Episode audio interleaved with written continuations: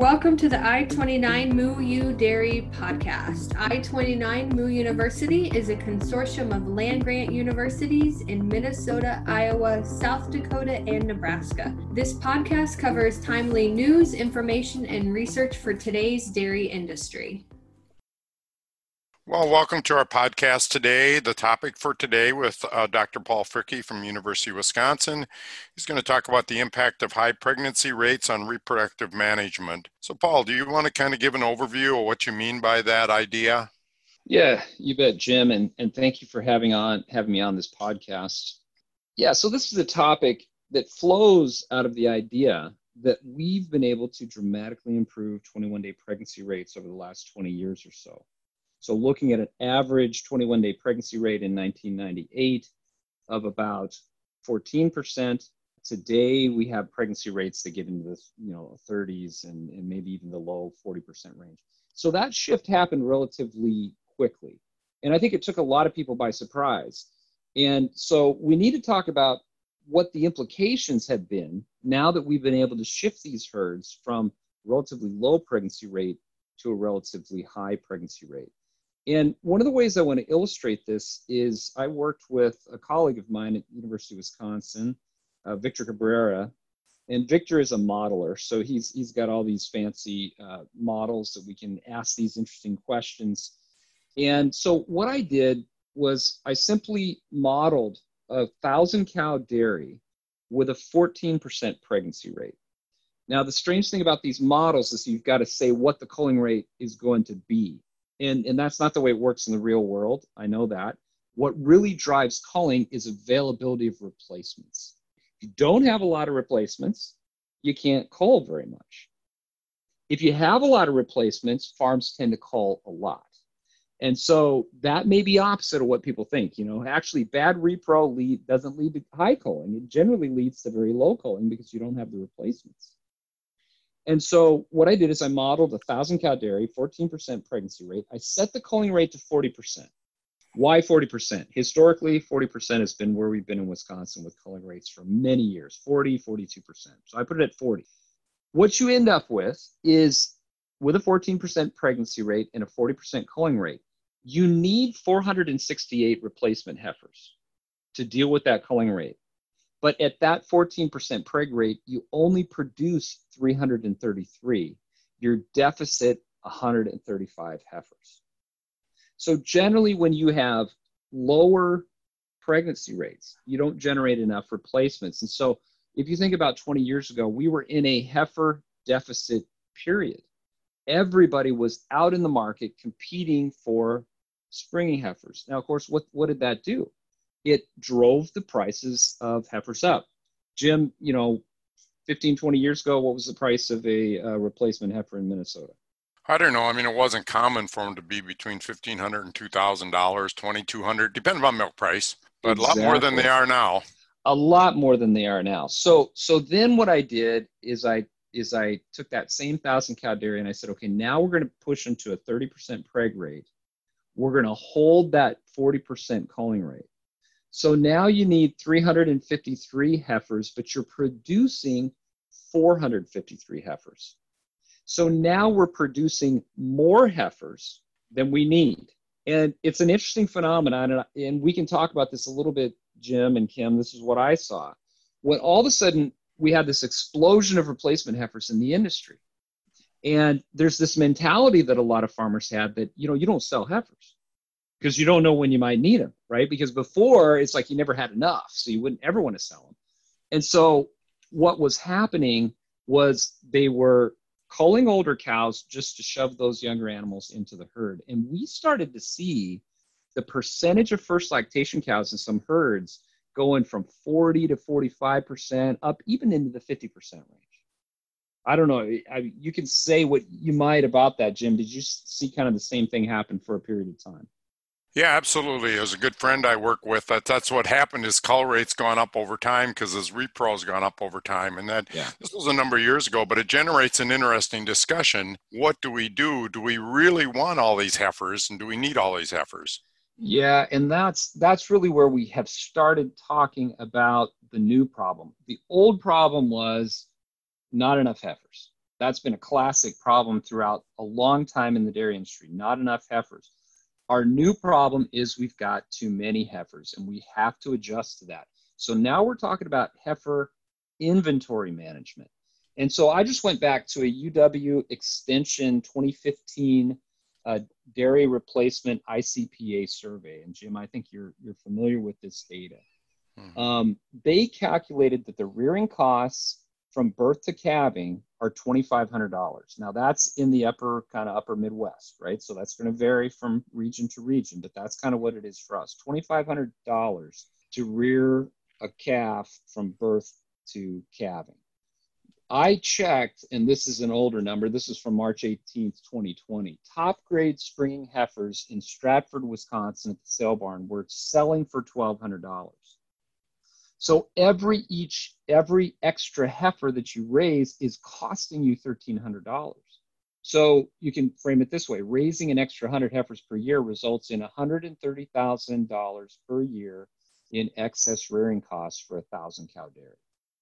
So that's where, Jim, we've had to start thinking about: Do we really need to raise all these heifers? When when you think about this heifer inventory management uh, thing, now this has all happened the repro revolution happened kind of concomitant with this genet- genetics revolution, right? The genomics revolution. So now what we can do in herds is we can use these genetic tools. We can genomically test. Or if you have really good pedigree information, you can index your herd. You know which cows are your good cows and which cows are your not so good cows. And basically, if you look at a bell shaped curve, that's really the way the genetics in a herd will in a, in a group of heifer, non-lactating heifers or even in your lactating dairy cows. So what we might want to say is the bottom 25% genetically. We don't want replacements. We've already got too many replacements. So let's target our replacements for the best genetics. So the poorest animals, say the bottom 25%, we're either going to cull those animals. And when's the best time to make a culling decision in a heifer? It's right when you get the test back, right? It's not when she's about ready to calve is when she's like two to four months old. So you can cull those animals and maybe raise them as beef. You can take the next group of animals and maybe use the and just inseminate those with beef semen. And then the top end of the animals, you're going to use sex semen, and that's where, you, where you're going to get your replacements. And so now we can start saying, which animals do I want my replacements out of? We have farms now that are just making those calculations. They say, how many replacements do I need? I know which are my best animals. I know how many I have to breed per month or how many how many calves I need to get out of these animals using sex semen per month to keep up with whatever the culling rate is. And and this is even more exciting. Now we can start to manipulate or manage the culling rate. For the first time, culling rate is not the whim of not being able to get cows pregnant and produce replacements. Now we're starting to see herds say, I want a 25 or 30% culling rate. I don't want a 40% culling. And now we can do that. So everything has dramatically shifted in the industry. And I just want to also reiterate that all of this is predicated on the fact that we can have now 30% preg rates instead of 14% preg rates. And it's because of the tools and technologies that we have that allow for that. So we've got now the electronic heat detection systems, we have the fertility programs. Those together, we can drive this thing. Now we've got more heifers. Now we can start to do heifer inventory management. Now we can use sex semen, beef semen. We can determine, we can control this thing a lot better. And so let me just, so one of my grad students, uh, Megan Lauber, she's working in this area with sex semen. And so she went to AgSource and she got data from 2006 to 2020 on the proportion of inseminations in Holsteins. Now, there's all Holstein females. Proportion inseminated with conventional semen, with sex semen, and with beef semen. And it's, I wish I could show you the graph. It's an amazing graph because if you look at sex semen across two, 2006 to say uh, 2015, it's somewhere in the 8 to 10% range. But then all of a sudden, 2016, it was 9%, 2017, 13%, 2018, 15%, 2019, 19%, 2020, 20% of all breedings in Holsteins are sex semen. Same with beef semen. There was literally 4% of the breedings in 2017 of Holsteins were beef semen. That's 2017. 2018, it was 11%. 2019, 21%. 2020, it's at 23%. So what we're seeing, and then the rest, of course, are conventional semen. So we're seeing this graph. We're seeing increases in sex semen. We're seeing increases in beef semen and Holsteins, and we're seeing a rapid decline in conventional semen. And Jim and Kim, you guys can comment on this. There's herds that I work with now here in Wisconsin that no longer use conventional Holstein semen. They're about 50% sex semen and they're about 50% beef semen across the entire herd.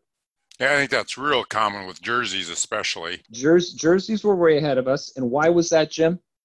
Because a Jersey bull calf is worth essentially nothing.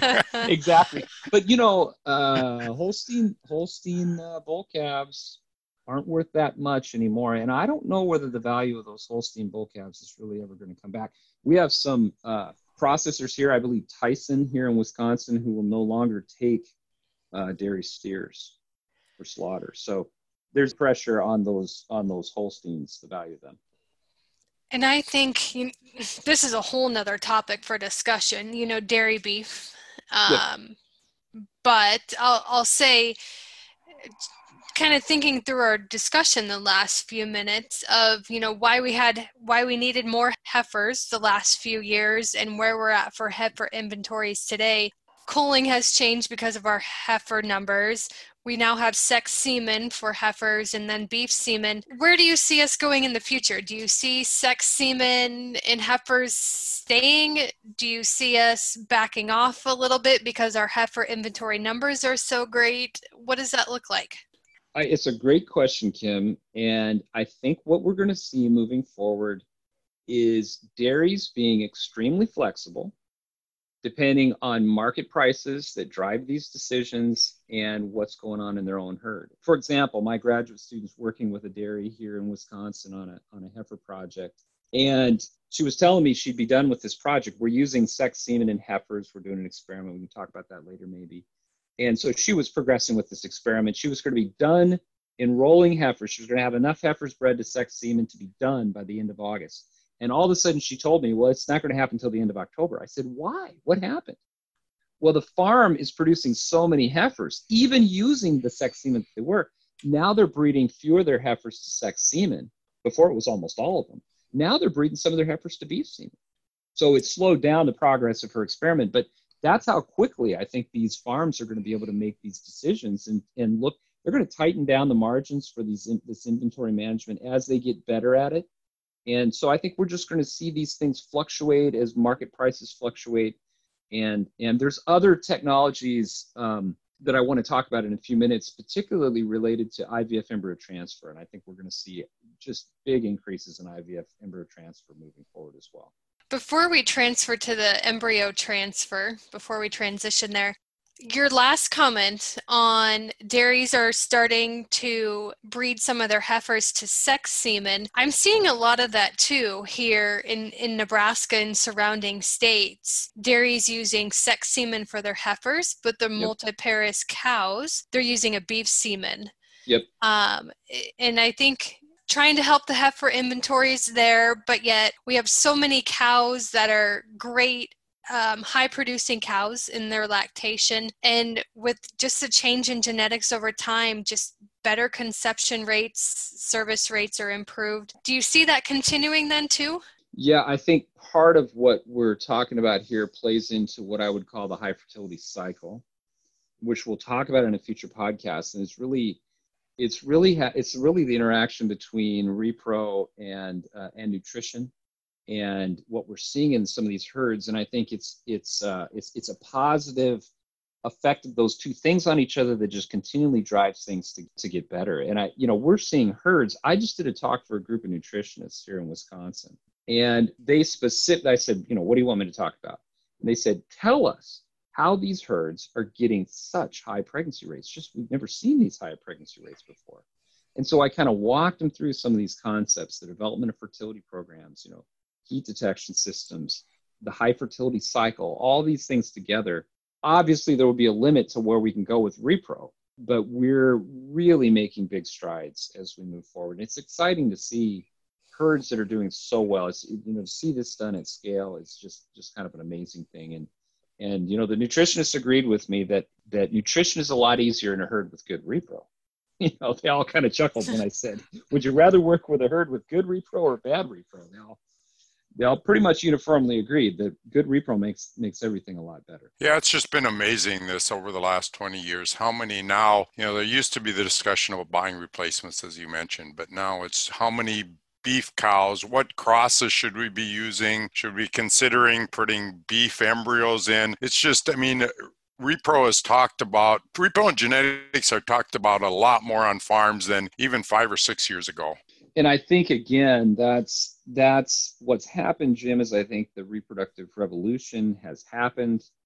I think all these technologies have kind of there's a confluence of all these technologies that have kind of hit us at the same time, and I think people are just feeling their way through how to get this kind of thing implemented on their farm and get it to work. I know the AI companies are working hard at helping mentor farms through this. The veterinarians out there that are that are doing this as well we're trying to get those uh, those kinds of things what we have to offer at the university as far as research and looking at these things economically it's very exciting time to be involved with repro because of so much is going on uh, right now i wanted to get into a little bit of uh, a little bit of new information if i can kim about the the whole sex semen thing that i think your listeners will be interested in and uh, just want to walk through the concepts here so the the ability to sex semen has been around for a long time. The idea has been around for a long time. And it's based on the fact that the X chromosome has 4% more DNA than the Y chromosome. Okay, so the Y chromosome is smaller. So essentially, there's a difference in total DNA between a sperm that is X bearing versus Y bearing. And so they can use a complex process that involves dye, a dye that binds to DNA and, and laser beams and all this kind of thing. It's called flow activated cell sorting. There's two processes out there. There's sexing technologies that has kind of the traditional method. Sexcel is is ABS, and they've got a, another system that they're using. So there's a couple different products out there with sex semen. It's about 85 to 90% accurate. Uh, so what the desired, you know, in most research would show you can get 90% females if you use if you use sex semen. One of the downsides of sex semen is that it damages the sperm. And so you're going to see lower conception rates with sex semen compared to conventional semen in randomized controlled studies. Now that doesn't necessarily, and this is the, this is one thing I wanted to dwell on just a little bit, is that a lot of herds, like you said, Kim, are breeding these first lactation cows with sex semen. Well, they're the highest fertility group normally with conventional semen, but you basically pull those cows down to similar fertility to the older cows when you use sex semen because you'll get about 80 to 85% of the fertility of conventional semen with sex semen. So a person looking at their breeding codes would just say, look, sex semen is every bit as good as conventional semen, but you're crossing that across two different fertility groups, right? So the misconception is that there's no decline in fertility with sex semen. Any uh, randomized controlled study will show uh, that you'll get 80 to 85% of the fertility of conventional semen. That's just one little thing I wanted to put out there. Now, because so much sex semen is used in the industry, a lot of people have looked into the question of do I need to breed cows at a different time relative to estrus or ovulation with sex semen? Maybe we can optimize fertility. And there's a couple studies that were done using heat detection systems that appeared that inseminating later relative to the onset of activity yielded higher fertility. So there's a big concept that's out there right now that we need to breed cows a little bit later with sex semen. But that data has mostly been generated based on increased physical activity. What we've shown in a study is that as milk production increases, the interval from the onset of activity to ovulation also increases. So it may appear that breeding cows a little bit later, especially high producing cows, would be a little bit better. So to test this hypothesis, this idea that breeding later is better, we used a timed AI system to do that. And the way we did this, we did this on three farms, uh, three participating farms. Actually, one was in Nebraska, one was in Ohio, and one was in Wisconsin. And these are farms anywhere from 6,600 cows to 1,800 cows, good farms, uh, relatively high milk production. So only first lactation cows. That's all we looked at because that's where most of the sex semen is being used. So we had 730 total first lactation cows that were bred to sex semen. And what we did is we looked at a double Ovsynch program for first breeding. And what we did was we changed the timing of that last GnRH. Normally we give that last GnRH in the afternoon and we breed the next morning. That gives us a 16 hour time period between the last GnRH time to which is kind of optimal for conventional semen. So that's our control group. The treatment group, what we did is we moved that last GnRH to the morning. So that gives us a 24 hour time interval from the last GnRH time to AI, which is essentially, if you think about it, breeding later relative to ovulation. And it ends up that uh, if you look at the conception rates in that study, it was a 50% conception rate if you if you inseminated the cows uh, using the traditional method, kind of that uh, 16 hour interval. If you extended that interval from G2 to time to AI, it was 44%. So it was minus six percentage points. So we kind of concluded in this study a couple things. When you control the timing of insemination, it does not look like breeding later is better. Okay. Uh, and so what we recommend if you're using timed AI, uh, like a double Ovsynch program in your first lactation animals, you want to breed those animals just like we normally recommend. Last GnRH in the afternoon, breed them the next morning with that timed AI. So it's kind of an interesting data set. I think it's kind of important. It's coming out at uh, coming out in the Journal of Dairy Science. My grad student Megan, who did this project, actually just uh, won a student award to can you comment? There's some companies now making higher dose sex semen that they think the fertility isn't going to be as reduced. Are you familiar with that, or have you looked at it, or what's yeah? I mean, they call comments that, on that. Yeah, they call that 4M.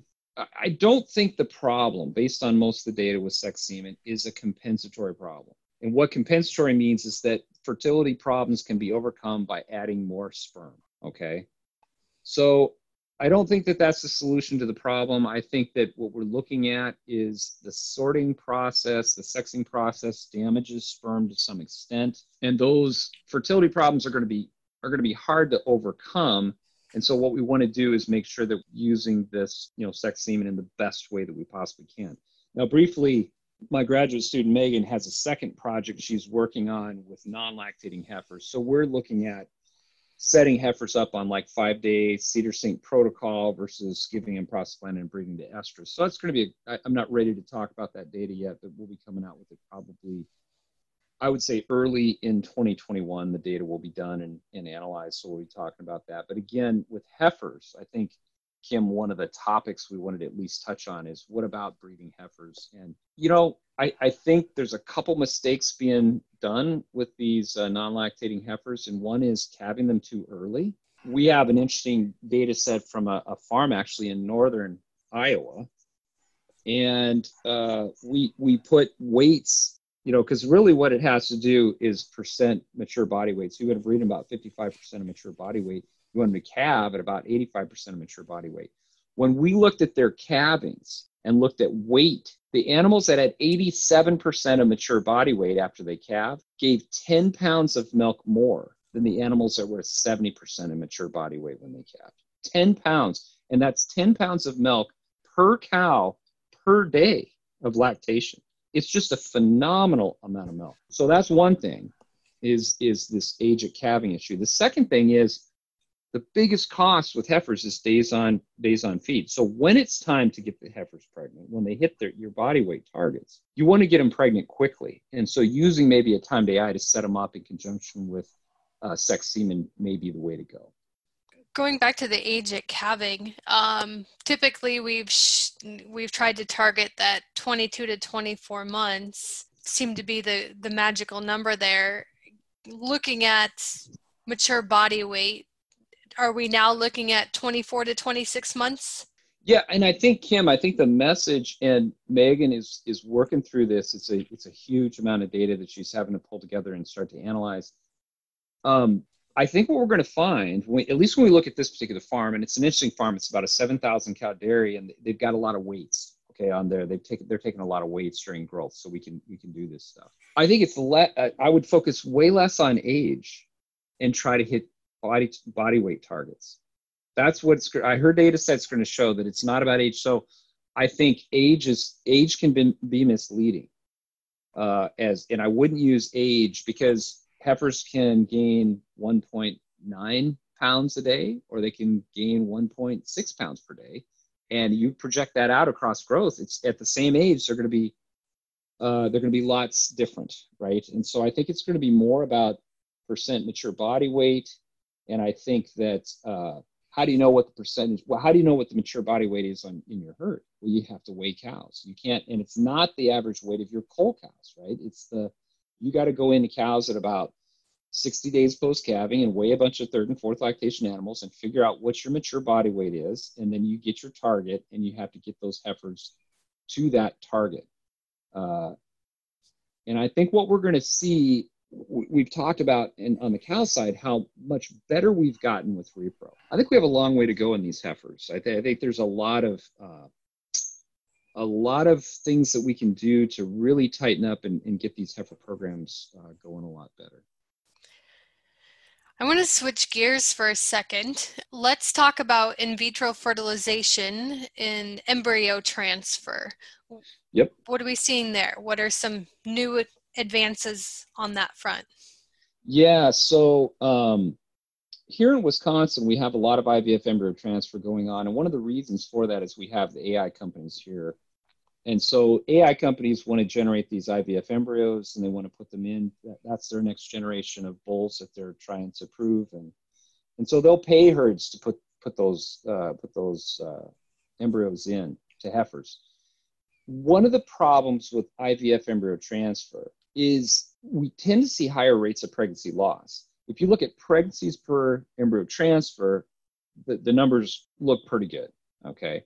But the losses from the first preg check, which is around 30 some days, to the second preg check, which is about 60 some days, can be double or triple what we normally see. They can be in that 20% range. So they're not normal. And I had a grad student that uh, did an experiment. All these embryos were put into uh, heifers after they were synchronized with a five day CIDR sync program. You don't know what that is, go to the DCRC website, look up five day CIDR sync program. But it's a synchronization system. And what we did is we split the heifers into two groups. They either got 2,000 IU of HCG at embryo transfer, or they served as controls. Now, we thought maybe we could increase fertility, we could increase pregnancies per ET. That didn't happen. What we saw was a decrease in pregnancy loss for the animals that received HCG at the time of embryo transfer. So that was kind of exciting. It really wasn't what the experiment was it was designed to do. And we're going to look at this in a, in a larger study to try to repeat it. My colleague Milo Wiltbank has has similar data. And I think the industry is starting to do that. Now, that's one aspect. So we're trying to work on these IVF embryo transfer pregnancies to, to get those better. But Jim, you had mentioned an interesting phenomenon. And that is that there's a group now that is trying to develop high yield, high output systems to create beef embryos, IVF embryos. And those are on the market now. They call these things SimVitro HerdFlex. And so rather than using beef semen on dairy animals and creating, you know, a crossbred calf, which there's some problems with, not not a lot of problems, but there are some problems with it. They're going to try to get the cost of embryos by mass producing them down into that you know whatever i'm not going to say a dollar range. I think you have to get those embryos cheaper for this to really go but i think they can probably do it. But i think what we're going to see jim is a big increase in uh, ivf beef embryos transferred into dairy cows. And so i think you know heads up we're going to start seeing that happen yeah, I think the AI companies, I don't know if Kim, if you're seeing this, they're they're arguing that to really make that profitable, a dairy farmer should keep those beef calves and then have them custom fed or partner with a feedlot. Are you seeing any of that or is that too new? Kim, do you want to comment on that? You've got all the feedlots there in uh, Nebraska, but I think at least here the AI companies that are pushing that are saying long term, not short term, but long term, these large dairies should partner with a beef producer and either have them fed in that feedlot or partner with that beef feedlot. I don't, I don't have a lot of information on that. Um, I do know that we have had more discussions with our dairy producers and feedlot producers on that front, um, probably for that specific reason itself. We've actually been trying to get dairy producers to work more with with our feedlots. We just see that dairy beef just working so much better. And then also working with the feedlots on some of the some of the genetic side as well. So what what works well for your feedlot but then also looking beyond the feedlot to the to the processor to the packer as well. You know what do you need from from that from the meat side of everything for dairy beef yeah jim and i i think i agree but with both of you i think that what you said, Jim, is what people have to do. I think they have to start partnering. There, there are groups that will feed out this, uh, this, these crossbred calves. If you use uh, portfolio sires that they are looking for, and uh, so they can kind of guarantee the quality of those particular animals and the growth characteristics and those kinds of things. But uh, you know, this is a new area, and I think we, there's a lot of research that needs to be done on sire selection and those kinds of things, breeds. Um, for getting that to go, and we're we're in the early stages of that, and uh, I think it'll it'll continue. Yeah, it's sure an interesting concept. I mean, it's it's really what we it's amazing what we can do reproductively. Paul, if you could summarize uh, high pregnancy rates and reproductive management for dairy producers, what are three summary points that you would give to them? Yeah, so I think to recap what we've talked about, really high preg rates, have led to a new problem, which is an excess of heifers. If you're a dairy farmer who's still raising all those extra heifers, you need to start thinking about new strategies. So, what are these new strategies? They're heifer inventory management, controlling your uh, herd turnover, getting that number from 40% down to say 30% or even 25%, taking advantage of new technologies, which is figuring out the first thing you have to do, you got to figure out the genetic merit of the animals within your herd. So you know which ones are the good ones and which ones are the bad ones. And then you can start implementing strategies of use of sex semen and beef semen and culling strategies and those kinds of things to uh, to take advantage of uh, the good repro that you have in your herd. So these are things that are happening very quickly, and I know uh, there's a lot of people with a lot of questions on that. There's a lot of talks going on right now uh, just in all of these different areas. So I've kind of, I've kind of compressed it down into a really kind of a quick little overview here. Lots of good information for dairy producers uh, as they're evaluating their reproduction program, reproductive program that they have on the farm. Whether it's looking at their heifer inventories or sex semen, even using starting to use some beef semen within their within their cows as well. Thanks, Paul. We appreciate your expertise that you provided on, on this topic, and we look forward to having our listeners join us on uh, future podcasts. I 29 Moo U is an equal opportunity provider. For the full non discrimination statement or accommodation inquiries, go to extension.iastate.edu forward slash diversity forward slash ext.